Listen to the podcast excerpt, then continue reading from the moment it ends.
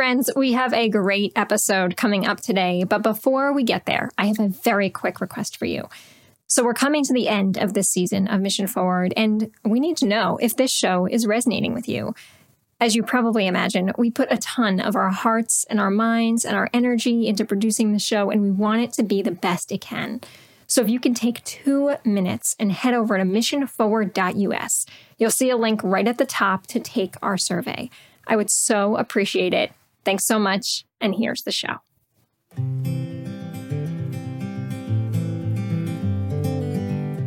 Hi there, and welcome to the Mission Forward podcast, where each week we bring you a thought provoking and perspective shifting conversation on the power of communication. I'm Carrie Fox, your host and CEO of Mission Partners, a social impact communications firm and certified B Corporation.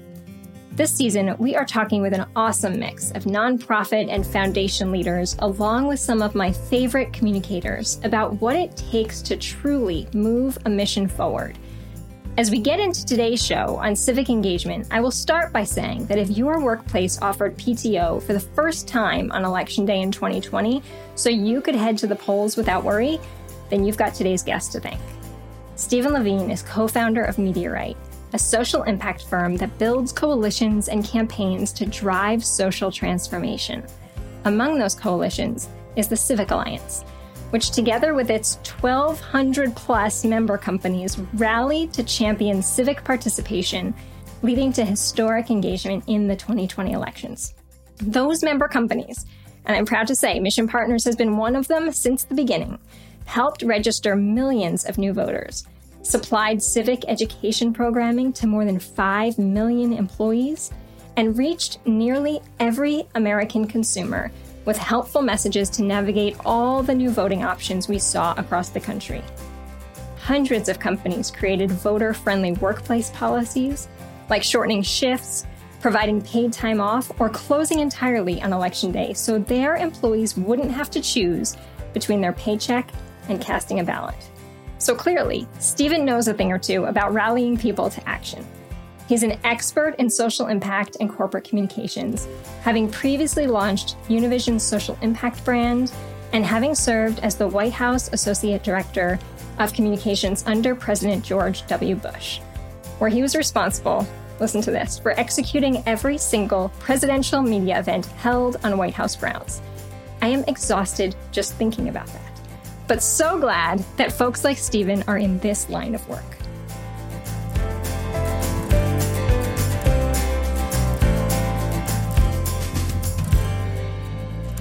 Stephen, I am thrilled to have you on today's show. Thanks so much for joining us.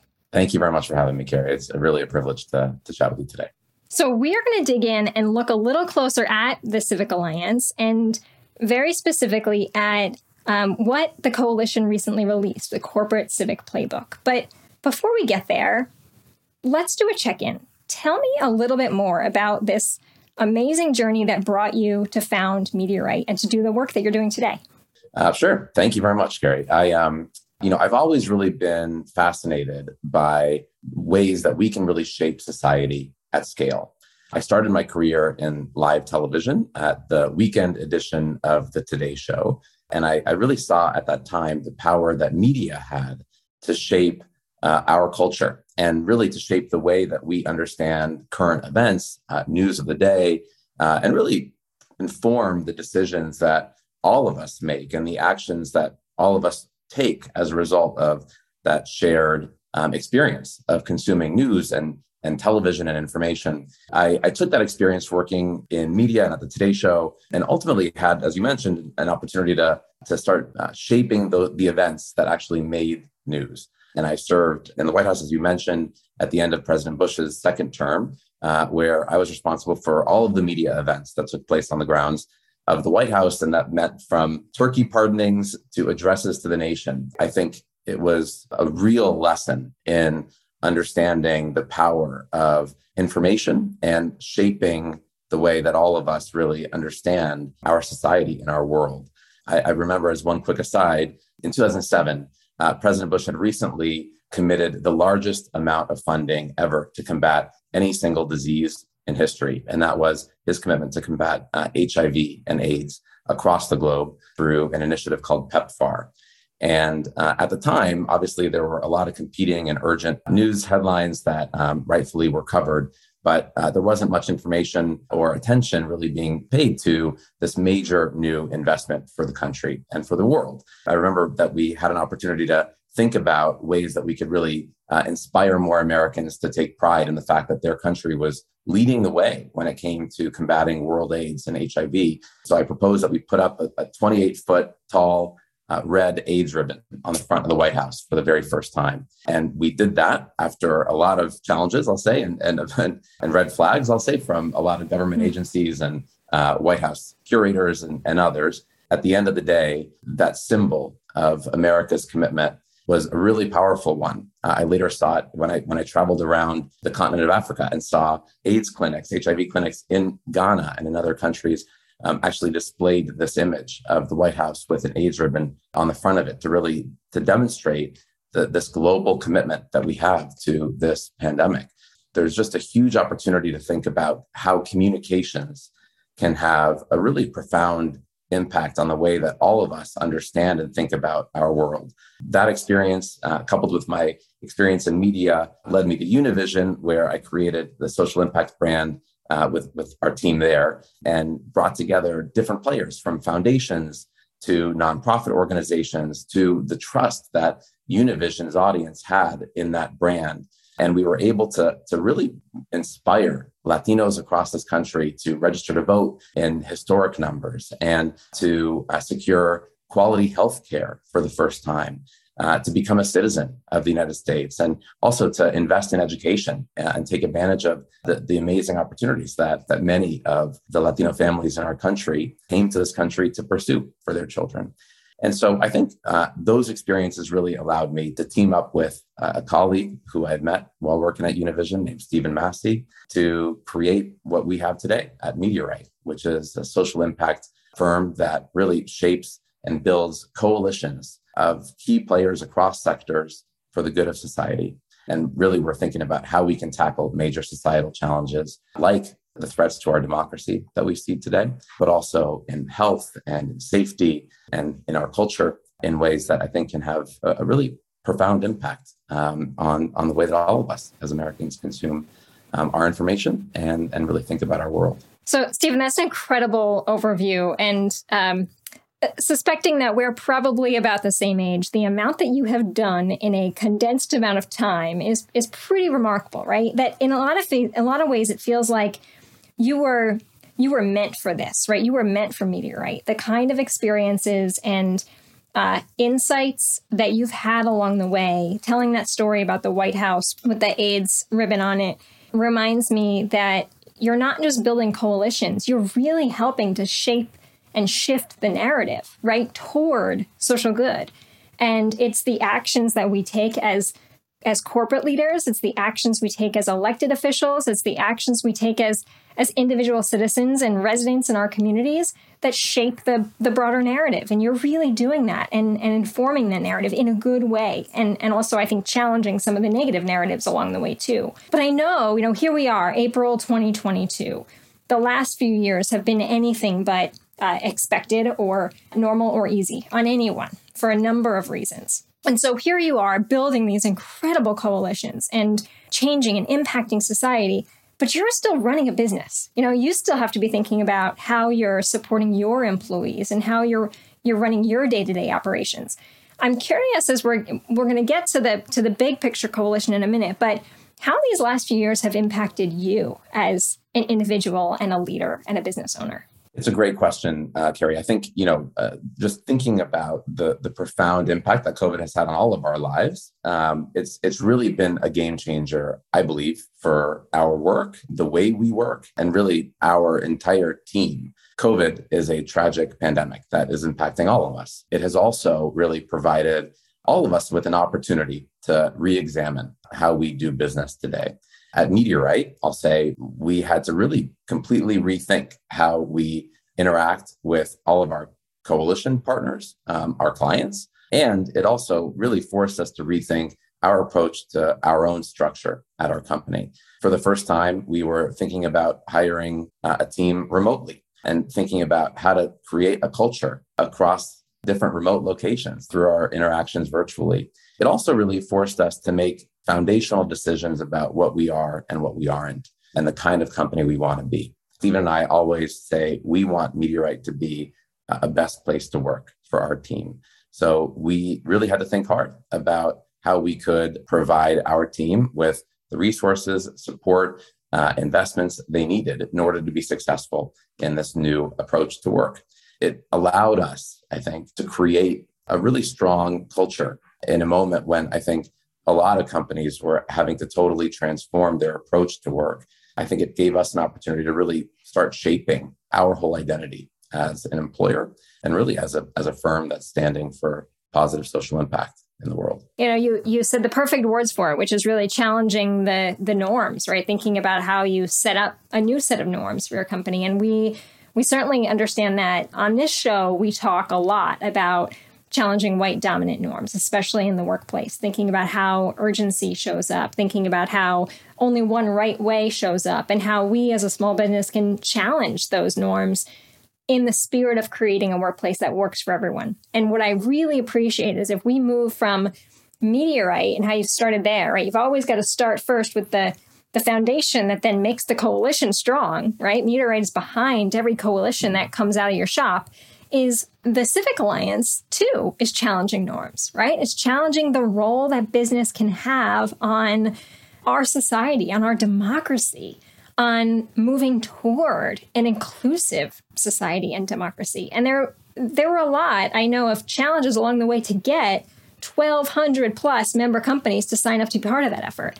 Talk a little more about why you all decided to launch that coalition and kind of bring us up to speed on where you are now. Absolutely, Carrie. So we launched the Civic Alliance in January of 2020. We launched really because we saw that companies were being held to a new standard when it came to how their employees, how their consumers expected them to operate.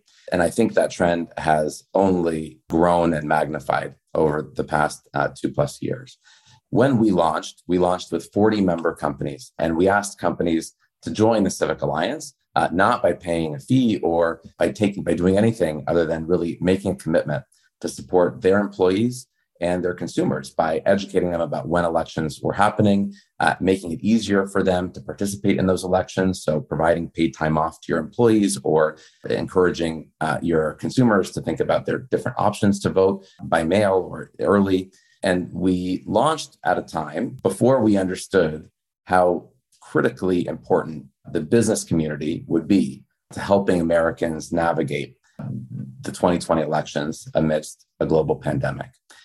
And I think the experience of 2020, which obviously saw COVID 19, the global pandemic, uh, saw a major movement for racial equity, and also saw meaningful challenges to a lot of economic strains that many Americans experienced in that year. The collection of those major trends on our society positioned businesses in meaningful ways to be both an adult in the room at a time when our society couldn't be more polarized, as well as a trusted communicator to employees and to consumers. And we saw in 2020, and as a result of 2020 and 2021, I think the trust that Americans are placing in business leaders and specifically in their own employer continues to grow. Uh, the Edelman Trust Barometer is something that we study closely every year, and we're seeing uh, continually Americans put more and more trust in their own employer as a source of information and a source of, of trusted data and guidance about what's happening in their own communities and society. And I think understanding that trust is really critical to thinking about how companies should be really acting in 2022. And so the Civic Alliance grew from 40 member companies in January of 2020 to now over 1,250 member companies. And each of those companies, as you said, is taking concrete actions to support their employees or their consumers or both in being civically engaged. And that means helping them understand how and when and where to vote. But it also means really being a support for all of us, for Americans, to take strong stands in consequential moments for our democracy. So we've helped hundreds of companies take a strong stand when it came to um, speaking out against some of the voting restrictions that we've seen enacted in some states across the country. We've also helped companies step up in meaningful ways to answer the challenges that the pandemic presented to our democracy. In 2020, we were seeing a huge, huge gap in the number of poll workers that we needed in order to safely run our elections, uh, particularly in communities of color across the country. And so we saw an opportunity to have the business community encourage their employees and their consumers to volunteer to serve as poll workers in those elections. And we were thrilled that uh, as a result of that work and the work of organizations across the country, we saw over 700,000 Americans raise their hand to say, I'm happy to serve as a poll worker in my elections. You know, I want to just mention here that that need continues today. There continues to be real opportunities for companies to think about how we can support our own local uh, and state elections uh, in 2022 amidst our midterm elections this year. And the Civic Alliance is a free resource uh, available for any company willing to make a commitment to support their employees or their uh, their consumers in voting in nonpartisan ways and we'd be happy to help your company or, or any company that you're connected to get the tools and resources they need in order to, to be a positive stand in our democracy right now. The value and practicality of the tools that you all create are really exceptional, and we will make sure that we link to them in the show so it's easy for people to find them. Thank you. I want to ask a quick aside, perhaps, but maybe not. You know, if you talk about those 700,000 people who signed up to serve as poll workers who might otherwise not have. We are in the great resignation, right? People are leaving in droves from their employers. Employers, on the other side, are trying to think about every which way they can keep and engage their employees. Is there any correlation you see between a company's civic engagement efforts and their ability to keep and retain their talent? Yes.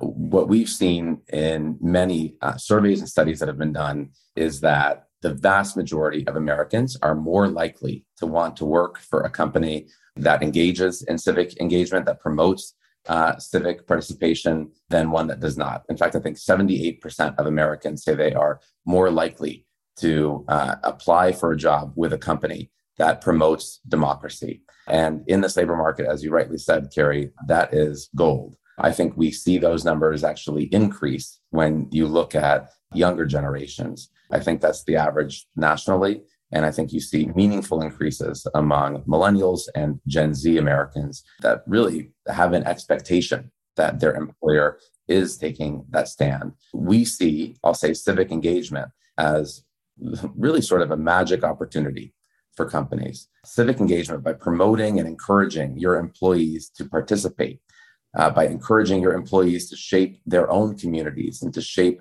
the future of their own elected officials and, and the policies that those officials enact and support. That promotion of civic engagement allows a company to both take a stand to say, I'm investing in my employees' ability to shape their community. I stand for my employees' opportunity to have a voice in democracy while also not diving deeply into a host of controversial social issues. And so I think there's a real opportunity here to position and to think about an employer's investment in civic engagement as both an opportunity to empower your employees while also, I think, safeguarding our most sacred national ritual, which is voting in our democracy. So that's a pretty powerful proof point right there, right? If your organization is not presently engaged in civic dialogue, civic engagement in any which way, now certainly would be the time to do so as we're coming into midterm elections and uh, the opportunity that your your organization can play and i'm very specifically saying organization here rather than company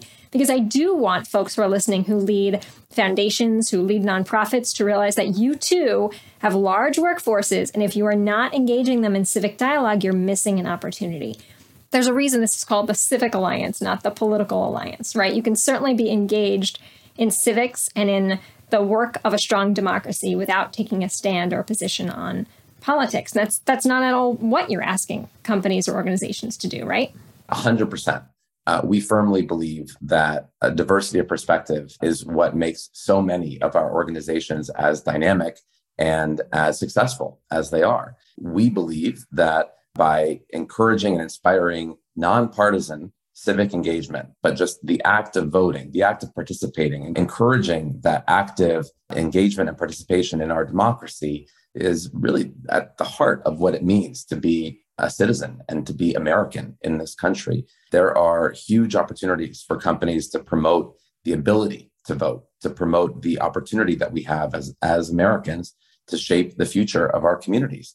And we believe that by companies elevating that right, we are at once empowering our workforce, uh, strengthening our communities. And I think, you know, by doing so in a nonpartisan way, you're actually demonstrating clear respect for that diversity of perspective across across your organization and across your team.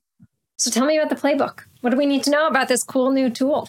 Perfect. So the the corporate civic playbook, uh, which I take your point, Carrie. Right. Uh, I, this is not only for corporates. Uh, but the corporate civic playbook, I think, is really a first of its kind tool that lays out the benefits of participating as an organization, as an employer in democracy. For companies, it provides a business case for why investing in a civic engagement program at your organization is great for business. Not only does it really strengthen the engagement that you have with your own employees, it also really builds loyalty and, and value among your consumers or your stakeholders. Finally, we actually also were able to, for the, for the first time, detail that for publicly traded companies that have prioritized civic engagement, uh, they actually meaningfully beat the market uh, when it came to their financial returns.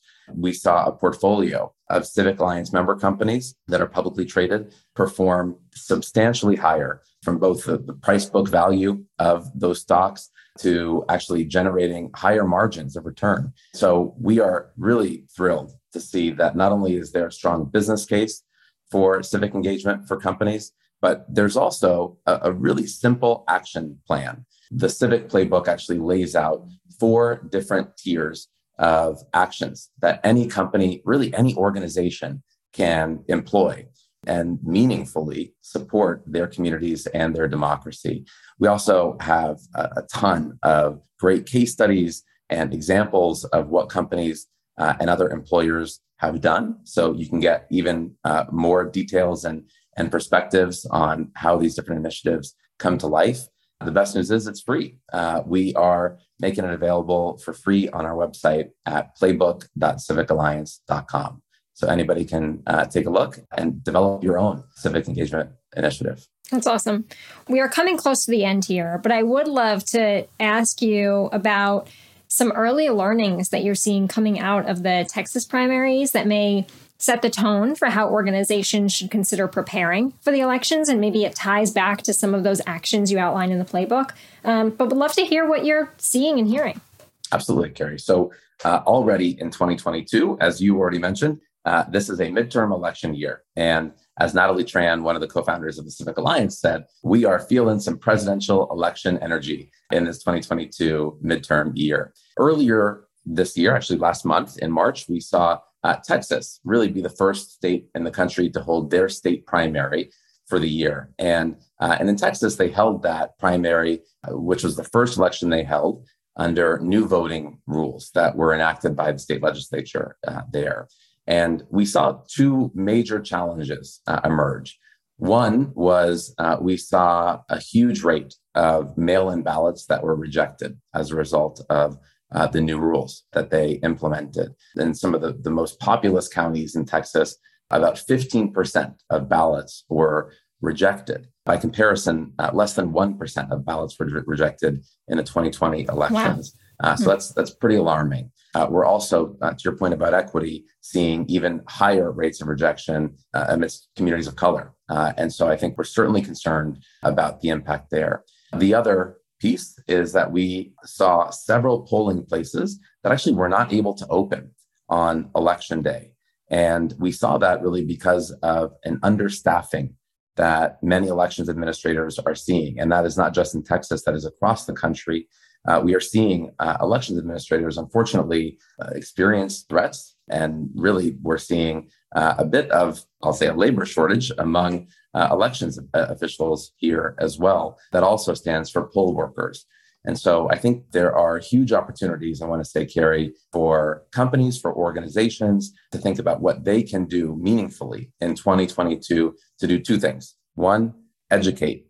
Educate your employees, your consumers, your stakeholders about how they can participate in elections this year. And note that in many states, the rules look different you may have to vote differently than you voted in 2020. So there are great tools and resources that we make available in the playbook to help companies and organizations understand what the rules are, how they can actually participate in a trusted way in, in these elections and, and make sure their, their votes are counted.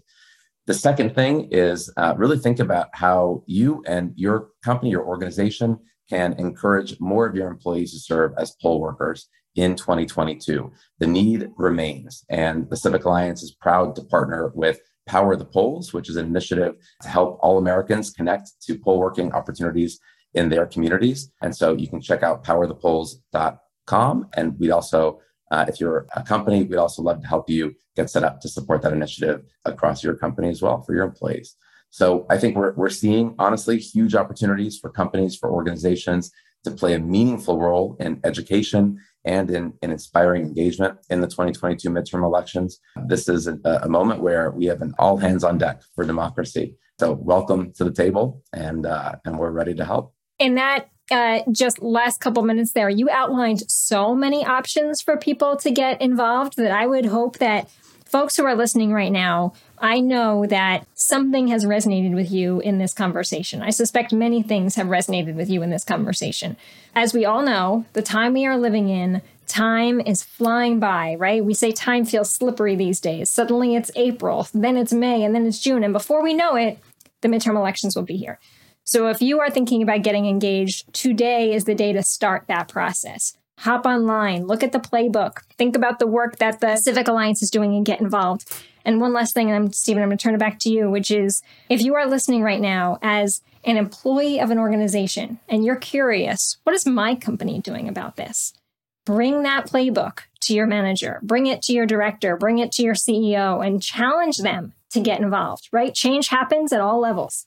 And so everyone listening today can help uh, to affect the change um, that we wish to see in the world a thousand percent Carrie. and and we're seeing the power of employees and and the power that individuals have to to shape not only their communities but their companies and their employers and so this is definitely a moment to seize that power and i just want to mention that the midterm elections are happening now texas has already held their primary we're seeing multiple states hold primaries uh, next month in May. So this is the moment to start getting engaged and prepared for these elections. They're happening across the country right now and will culminate in November. Get involved and get ready right now. And check out the playbook at playbook.civicalliance.com. Well, Stephen, thank you so much. That time went very fast, and um, I am so appreciative of the time that you've given us, but also all the work that you and your colleagues are doing to build the alliance. Thanks so much. Thank you very much, Carrie. Mission Forward is produced with the support of Sadie Lockhart and the Mission Partners team in association with True Story FM. Engineering by Pete Wright. Music this week is by Foster and Josh Leake. If your podcast app allows ratings and reviews, I hope you will consider stopping right now and doing just that for our show. Every review and rating counts. And as a final plug, if you haven't yet taken the survey for how much you enjoy, appreciate, or what you are looking for in the future of this show, please do so. And you can find that survey over at missionforward.us. If you're not able to do that, the best thing you can do to support Mission Forward is simply to share the show with a friend or colleague. Thanks for your support. We'll see you next time.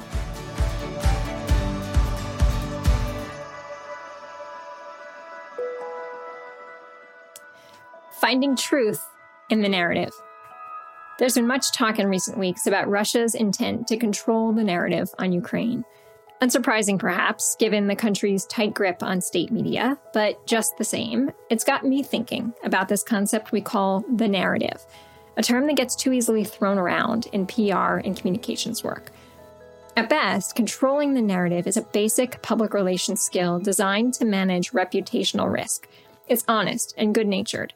But at worst, it's a device used to modify or even dictate how we understand an issue, the context that supports our understanding, and the stories we're fed. Controlling the narrative can be a device to mediate and manage public opinion. As you might imagine, there's a lot of power tied up in which narratives become mainstream. This is from the Washington Post. The vast majority of Russians consume their news through official media, especially television, which is downplaying the conflict's violence and casualties. At the same time, Russian TV is serving up an Orwellian diet of Moscow's efforts to restore peace in a brother nation and feeding the Russian persecution complex over Western aggression. The nature of Russia's relatively older and poorer population limits access to and interest in internet based news. Because of worsening state censorship and blocking of foreign sites, Russians are unlikely to find vastly different web based narratives anyway. So, how can anyone find truth in the stories of this time with a smokescreen this thick? Stories, of course. As my middle school math teacher would say, the answer you need can be found right there in the question. I believe everyone has a story. I learned this first from an unlikely mentor early in my career who said to me, There's a great story in every person you meet. The more you listen, the more you'll learn. The power of story, of course, is its ability to contextualize the narrative. Stories give deeper meaning to the narrative about an unwieldy complex problem, such as homelessness or climate change or war. Here at home, I think the Theater Lab in Washington, D.C. does this brand of storytelling best. Years ago, they launched a program called Life Stories that teaches young people and adults to create original dramatic works using their own life experiences, empowering individuals to think creatively, communicate effectively, and envision new futures. As Deb Gottesman, Theater Lab's co founder, says, Life Stories provides people a chance to reflect on their past and their present, and then to change the future. Their process has been proven to increase self esteem, reduce feelings of isolation, and improve communication and critical thinking skills, not by controlling the narrative, but by disrupting it. It seems we could use a little more of that life stories concept in today's media coverage, and maybe we'll soon we'll get just that. I was thrilled to see journalist David Green launch a new podcast series this week called Ukraine Stories, based on the simple but heartbreaking question where were you when Russian troops invaded Ukraine? Instead of a headline, they promised to bring a new, firsthand story every day. There's a great story in every person you meet. The more you listen, the more you'll learn. So today, listen to someone's story on the new Ukraine Stories podcast or in your community. Set aside the narrative and hear firsthand from a person about their experiences. I guarantee you'll feel more informed about the narrative and you'll learn something too.